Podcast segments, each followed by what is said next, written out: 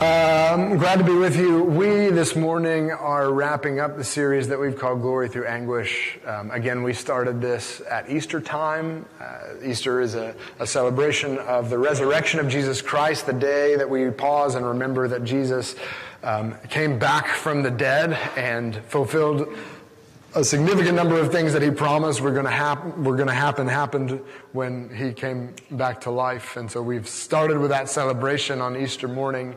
And we also began to ask the question that morning of how did we get here? This this moment of glory this moment of resurrection of, of victory of hope fulfilled and we've seen as we've taken the Passion Week in reverse, as we've put it in rewind, and we started with the resurrection and went to his crucifixion and then his unjust trial and his betrayal. We've seen that, that moment of glory, that, that point of victory came through anguish. And that following Jesus and, and, and doing the right thing and being connected with God does not mean we're delivered from all pain and suffering this side of heaven. Um, and we saw last week how on the night that he was betrayed, he took this, this Passover meal that had been a regular celebration and he said, Yeah, all of this I want you to do in remembrance of me, and, and, and showed that the way forward is going to be not a way of, of, of strong leadership and domineering leadership, but actually is a way of service. And all of our past, all of our present, all of our future hinges, it all depends upon Jesus' resurrection. If that didn't happen, then we're wasting our time, we're wasting our money, uh, we're wasting our breath when we pray. Um, if Jesus' resurrection is, is a falsehood, um, then we're pretty sad to have devoted our lives to it. But We've continued to journey through this. We've continued to declare together that Jesus' resurrection is a reality, historical truth, and we're willing to stake our lives on it. Um, we're willing to go through life's anguish, the hope of glory that is promised to us by the resurrection. So, this morning we're going to fast forward even more um, out of the, the, we've been really looking at one night over the past five weeks. And now we're going to fast forward to the, the week, the beginning of the week, when Jesus was coming into Jerusalem. Um, typically, this is actually one of the things that I think is fun about doing series like this. We've done a couple of them um, where we're looking at passages that are familiar to us on traditional days. When we look at them on a different day, maybe it'll give us a new meaning. So typically, we would look at a passage like this on what we call Palm Sunday, which is the Sunday before Easter.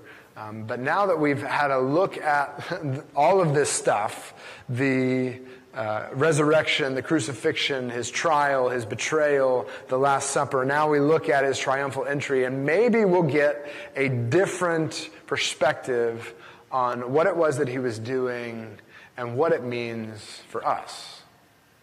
So um, that's, that's what I'm hoping we'll accomplish together this morning. I'd ask you as we begin if you'd, if you'd bow your hearts and bow your heads with me and, and pray together with me the disciples' prayer.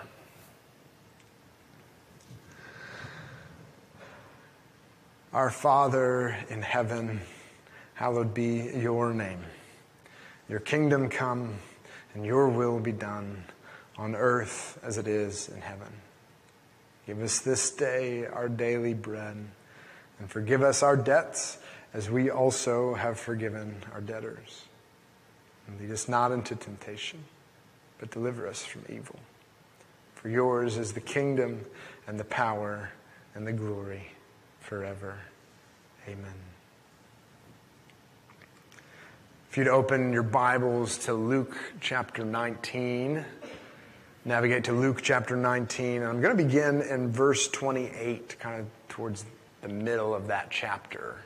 If you're using the blue Bibles uh, here in the chairs in front of you, it's on 1097 and it's right at the top of the page. It doesn't normally happen, but we're starting right there at the front of the page. Luke 19, beginning in 28. And Jesus has spent the first half of Luke 19 teaching um, while he's on the road. He's traveling to Jerusalem and teaching. And verse 28 says, When he had said these things, Jesus, he went on ahead, going up to Jerusalem. When he drew near to Bethphage and Bethany at the mount that is called Olivet, he sent two of the disciples, saying, Go into the village in front of you, where on entering you will find a colt tied on which no one has ever sat. Untie it and bring it here. If anyone asks you, Why are you untying it? you shall say this The Lord has need of it. So those who were sent away, so those who were sent went away and found it just as he had told them. And as they were untying the colt, its owners said to them, Why are you untying the colt? And they said, The Lord has need of it. And they brought it to Jesus. And throwing their cloaks on the colt, they set Jesus on it. And as he rode along, they spread their cloaks on the road. As he was drawing near, already on the way down the Mount of Olives, the whole multitude of his disciples began to rejoice and praise God with a loud voice for all the mighty works that they had seen, saying, Blessed is the King who comes in the name of the Lord, peace in heaven and glory in the highest. And some of the Pharisees in the crowd said to him, Teacher, rebuke your disciples. He answered, I tell you, if these were silent, the very stones would cry out. We'll pause there. It's kind of an interesting story. Um, Jesus is going, he's, he's coming to town, and uh, as he gets to a city like on the outside, so the, Jerusalem is the main city, and then there were smaller cities kind of around different um, um, I don't know. I want to say townships, but that's not that's not actually the word. There are different villages that kind of gather around the city. You know how like when you go to Atlanta, there's a whole bunch of development and a whole bunch of like stuff before you actually get into Atlanta proper. Like Jerusalem was kind of the same way. As he's coming into this outer suburb of Jerusalem, he says, "Hey, go in there. You're going to see a donkey, a colt tied up." Um, untie the donkey and bring it to me. And if anybody asks you what you're doing, just tell them that the Lord has need of it.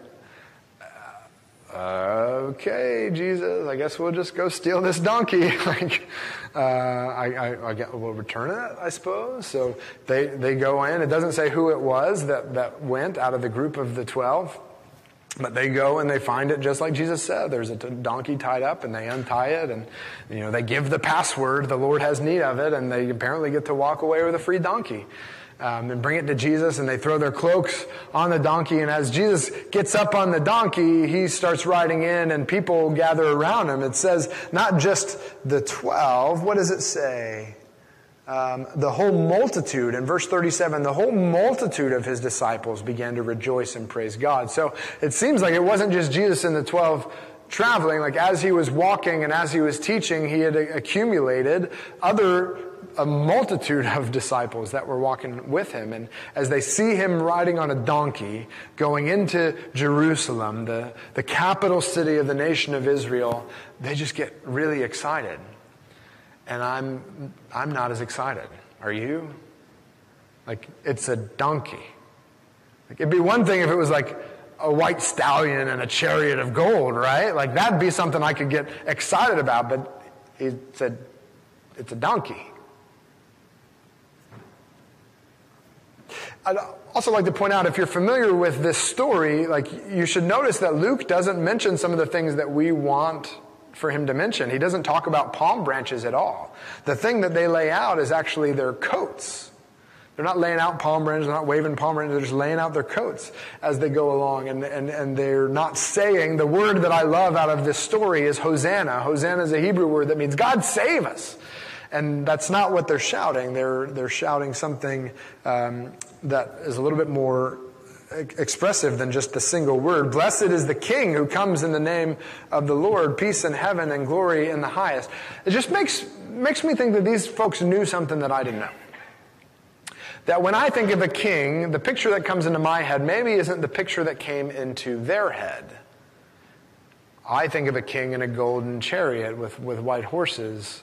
Um, they thought of a king on a donkey all right, like that's unusual. But it actually is pretty common of people in the ancient Near East. Like the way that the kings portrayed themselves, not necessarily the way that they lived, but the way they liked to talk about themselves was very humble.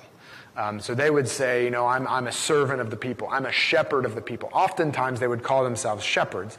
But um, even, even Pharaoh, the, the greatest king over the greatest empire at that point, like even Pharaoh called himself a shepherd of the people. But if you notice, if you are familiar with the text uh, of Exodus, Pharaoh didn't want the Israelites because they were actual shepherds. He said, You guys can go hang out in Goshen because I don't want you near my capital city. You guys stink. So he would refer to himself as a shepherd, as like a metaphor, like I am shepherding the people. But when it actually came time to actual shepherding with like actual stinky sheep, he kept them as far away from the palace as possible. So they would like to talk about themselves. Kings would talk about themselves as though they were humble, but their attitude actually didn't match up with the things that they were saying. They were building golden palaces instead of sleeping in the fields.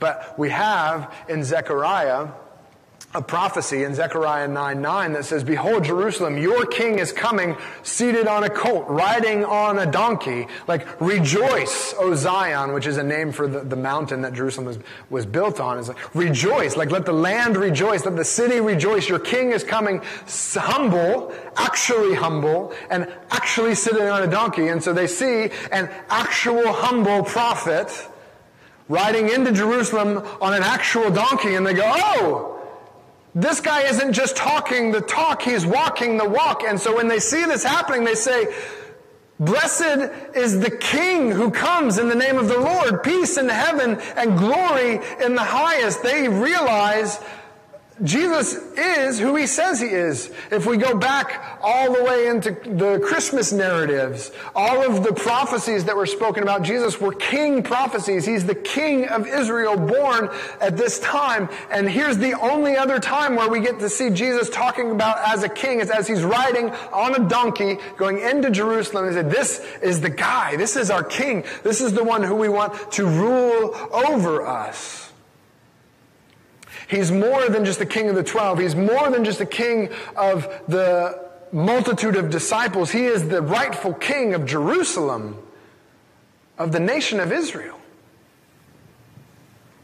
But not everybody who's watching this happen is on board with that. Not everybody's rolling out the carpet. They're not taking off their coats and laying it out before him so that the donkey can walk um, not on the dirt. They, there's some people that say, uh, Jesus, you, you're going to let them talk about you like that? You're going to, you're going to let them say that?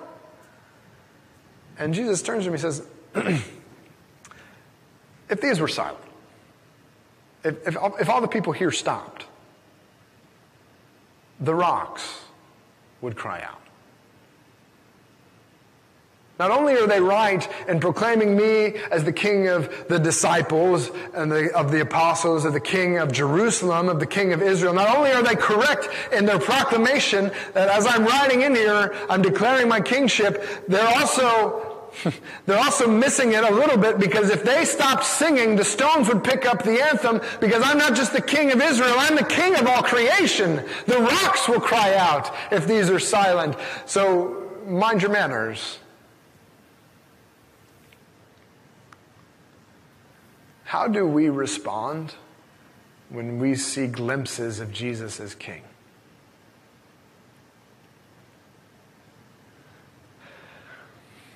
We're familiar um, with kind of the idea, like we know, like Jesus is the Lord. Um, but we're also really acutely familiar with the way that sin works in the world and that this is not a perfect world. And so there's a tension in us that we can see glimpses of Jesus as king, but then we also wrestle with that doesn't, that's not how it matches up in reality. I want to submit myself and live, live with Jesus as my king, but, but I've got a flesh to wrestle down to make that happen. How do we respond when we get glimpses of Jesus as king? Do our hearts rejoice and do we get excited? Do we, do we say, blessed is the king? Do we give him praise and glory and honor? Say, yeah, you have your rightful place. We say, peace on earth and peace in heaven? Or do we say, should you really be on that throne? like, do you really know what you're doing? Jesus, I'm not so sure. All that meekness thing, like, I don't know. I feel like I should just get in their face. You tell me to turn the other cheek, but man, I've got a really great comeback. Like, right, I'm ready to do it.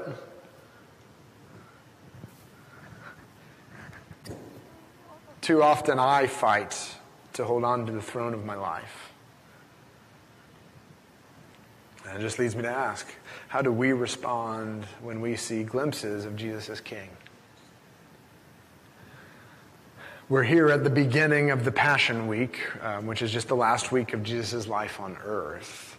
And it starts with a parade, it starts with glory. We know, because of what we studied, that he's, he's pointed towards anguish. Like the road is going to be hard, but he's here at a moment of glory. And we know that ultimately he'll get to another moment of glory, but there's, there's that road of anguish and agony that, that's in between there. Our present experience is not an indicator of our future circumstance. Whatever we're facing now is not what we will face forever. Of all of the um, faith over fear signs that have popped up over town, the only one that I really like is this too shall pass. Our present experience is not an indicator of our future circumstances. If things are going great, it's probably not always going to go great. If things are going terribly, it will probably get better. And Jesus walking into Jerusalem is celebrated with a parade and acknowledged as the rightful king. But the proclamation of him as king at the end of the week will be as he's crucified to a cross and is supposed to be hung up as a joke. So how do like how do we respond? I think we've got to celebrate his glory. I think we've got to take our eyes off of our circumstances. We've got to take our eyes off of the trials that we face. We've got to take our eyes off of this and we've got to turn them to Jesus. We've got to celebrate Jesus' glory because celebrating Jesus' glory paves the way to endure all of life's anguish. That's part of the reason why our Sunday morning is important. We stop the normal stuff. And we sing together, celebrating Jesus' glory. And I don't think I'm alone in it rewires my thinking. I approach Monday differently having been together with you and having met Jesus together with you, celebrating his glory. Celebrating Jesus' glory paves the way to endure all of life's anguish.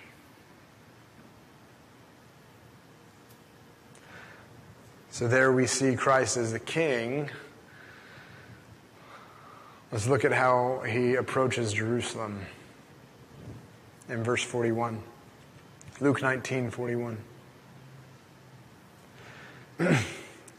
when he drew near and saw the city, he wept over it saying, Would that you, even you, had known on this day the things that make for peace. But now they are hidden from your eyes, for the days will come upon you when your enemies will set up a barricade around you and surround you and hem you in on every side and tear you down to the ground, you and your children within you. And they will not leave one stone upon another in you because you did not know the time of your visitation. And he entered the temple and began to drive out those who sold, saying to them, It is written, My house shall be a house of prayer, but you have made it a den of robbers. We'll pause there. As Jesus comes into the city, he weeps. He's broken over the sin that he sees them captive to. And his heart is for peace. Would that you, even you, had known on this day the things that make for peace. You could have had peace. That was what I wanted for you. But the day is coming where you're going to be destroyed. The whole city is going to be torn down, and everybody that's in it is going to die.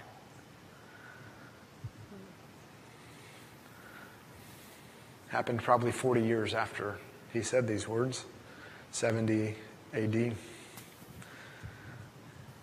And he entered the temple and he began to drive out those who sold, saying, It is written, My house will be a house of prayer, but, but you've made it a den of robbers. So people were traveling far and wide into Jerusalem for the Passover. Um, many of them were bringing livestock. Some of them were traveling so far they didn't want to bring livestock with them. And so people would realize this is an economic opportunity, supply and demand. There's a demand. Let me see if I can get a supply. And so they were, they would bring in livestock into the city and make sure that people could buy livestock at a marked up rate. You know, we got to make a profit here. We got to make it worth our while. And, and Jesus comes in and says, What are you doing making a profit on people who are coming to worship me?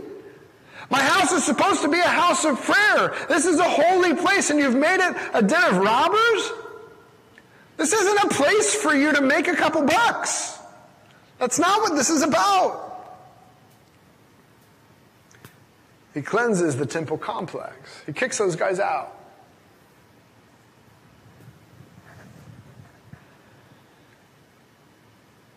One of the jobs of the priests in the Old Testament wasn't just to offer sacrifices, it was also to keep um, unclean animals out of the temple. So, pest control was part of their job description. And Jesus walks into the temple and sees these metaphorical roaches taking advantage of people who would come to worship him, and he says, It's time to stop this. He cleanses the temple.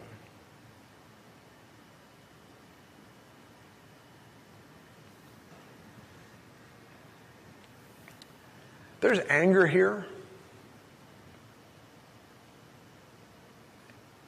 There's anger at seeing things done the wrong way and people taking advantage of others who would come to God. But I'm struck that his heart there in 42 is for peace. I wanted peace for you.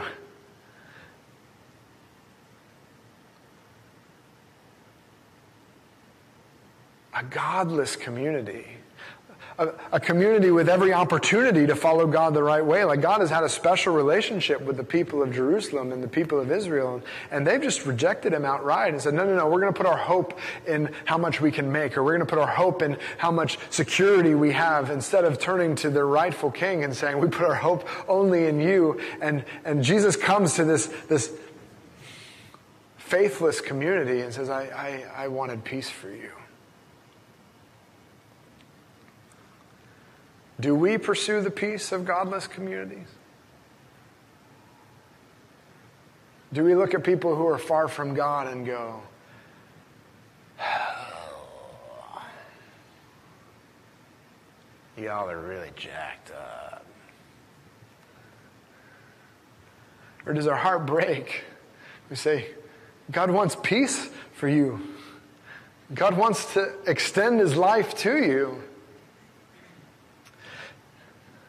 And pursuing peace in those communities, it doesn't always mean like, uh, it doesn't always mean carrying around olive branches and just passing out flowers to people. Sometimes it means we have to tear down the things that they've gotten wrong, but it's not out of anger. It's not a, a, a, like, let me be holier than thou. It's not like, you guys have, you got, let me teach you how this is supposed to be. It's a, God wants peace for you, and this is standing in the way. You're distracted by what you're making so that you're not seeing the worship that is supposed to be taking place. Do we pursue the peace of godless communities? So Jesus fills our ordinary lives with extraordinary meaning by humbly serving the unworthy.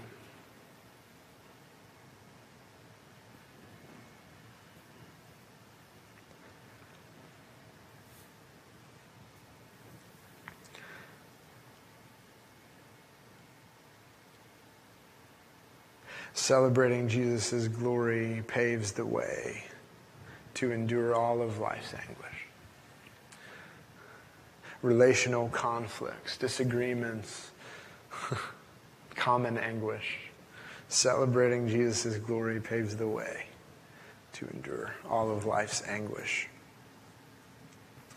You can imagine that Jesus didn't make a ton of friends with the people that were already frustrated with him when he walks into their house and starts up, disrupting everything that they had kind of set up and established. So the, the, from the, this point on, the, the scribes and the Pharisees are, are really frustrated with him.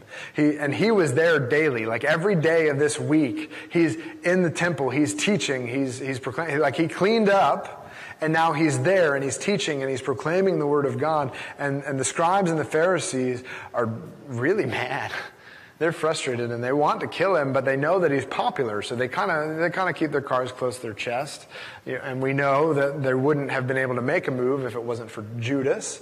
Um, but they come to him and they're like, "Hey, by what authority do you do this? Like you just you just walk in here like you own the place. By what authority do you do this?" And he's like, um, I don't really need to tell you by what authority I do this. And then he tells them a story. Look with me in Luke 20, verse 9. And he, Jesus, began to tell the people this parable. A man planted a vineyard and let it out to tenants and went into another country for a long while. When the time came, he sent a servant to the tenants so that they would give him some of the fruit of the vineyard. But the tenants beat him and sent him away empty handed. And he sent another servant, but they also beat and treated him shamefully and sent him away empty handed. And the third, and he sent yet a third. This one also they wounded and cast out. Then the owner of the vineyard said, What shall I do? I'll send my beloved son. Perhaps they will respect him. But when the tenants saw him, they said to themselves, This is the heir. Let us kill him so that the inheritance may be ours.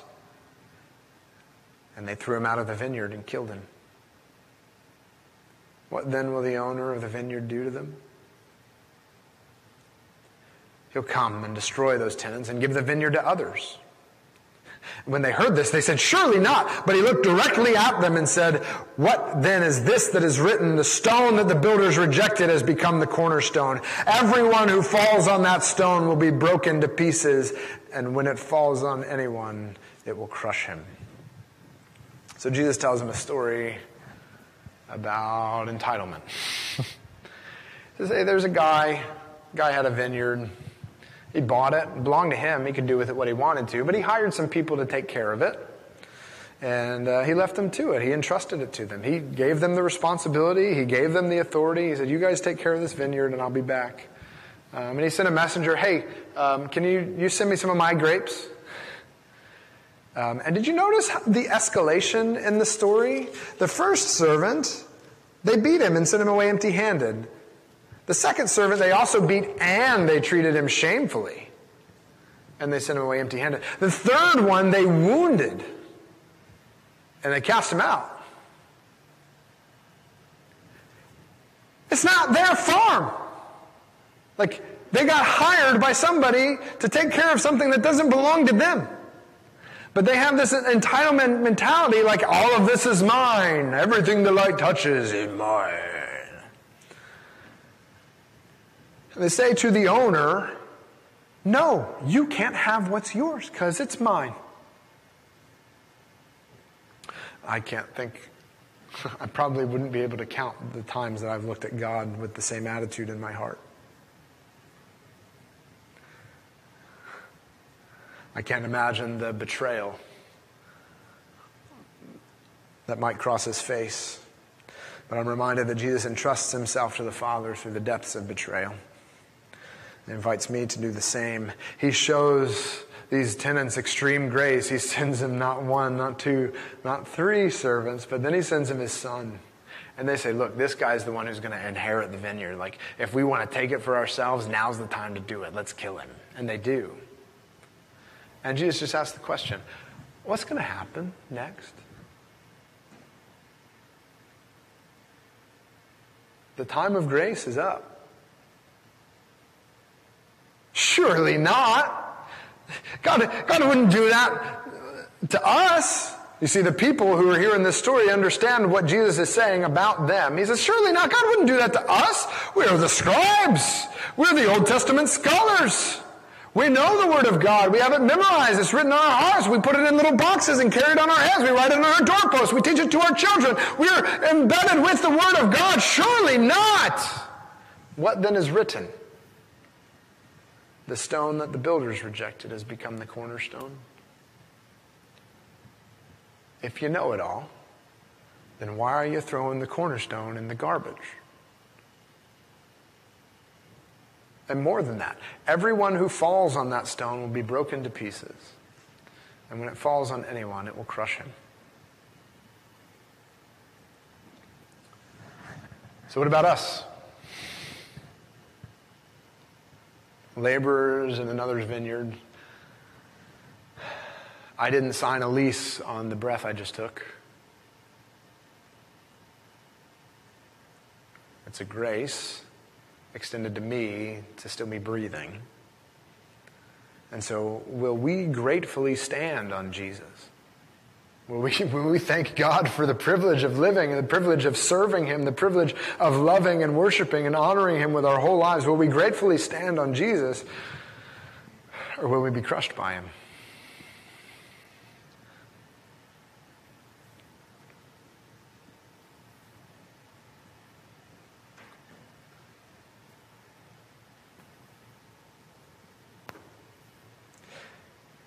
Will we celebrate Jesus' glory in the midst of life's anguish? Because celebrating Jesus' glory paves the way to endure all of life's anguish. Will you pray together with me?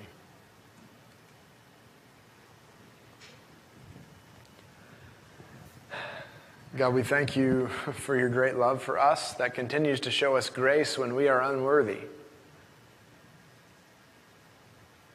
That continues to extend your perfect justice when we are unjust towards you. Would you lead us to continue to entrust ourselves to you, entrust our hearts to you, to continue to trust you more and more when we feel betrayed, when we feel hurt, when we have doubts?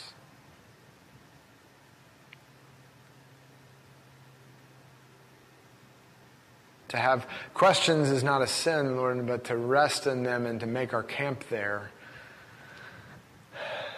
is unwise. Lord, would you lead us on to take our next step with you?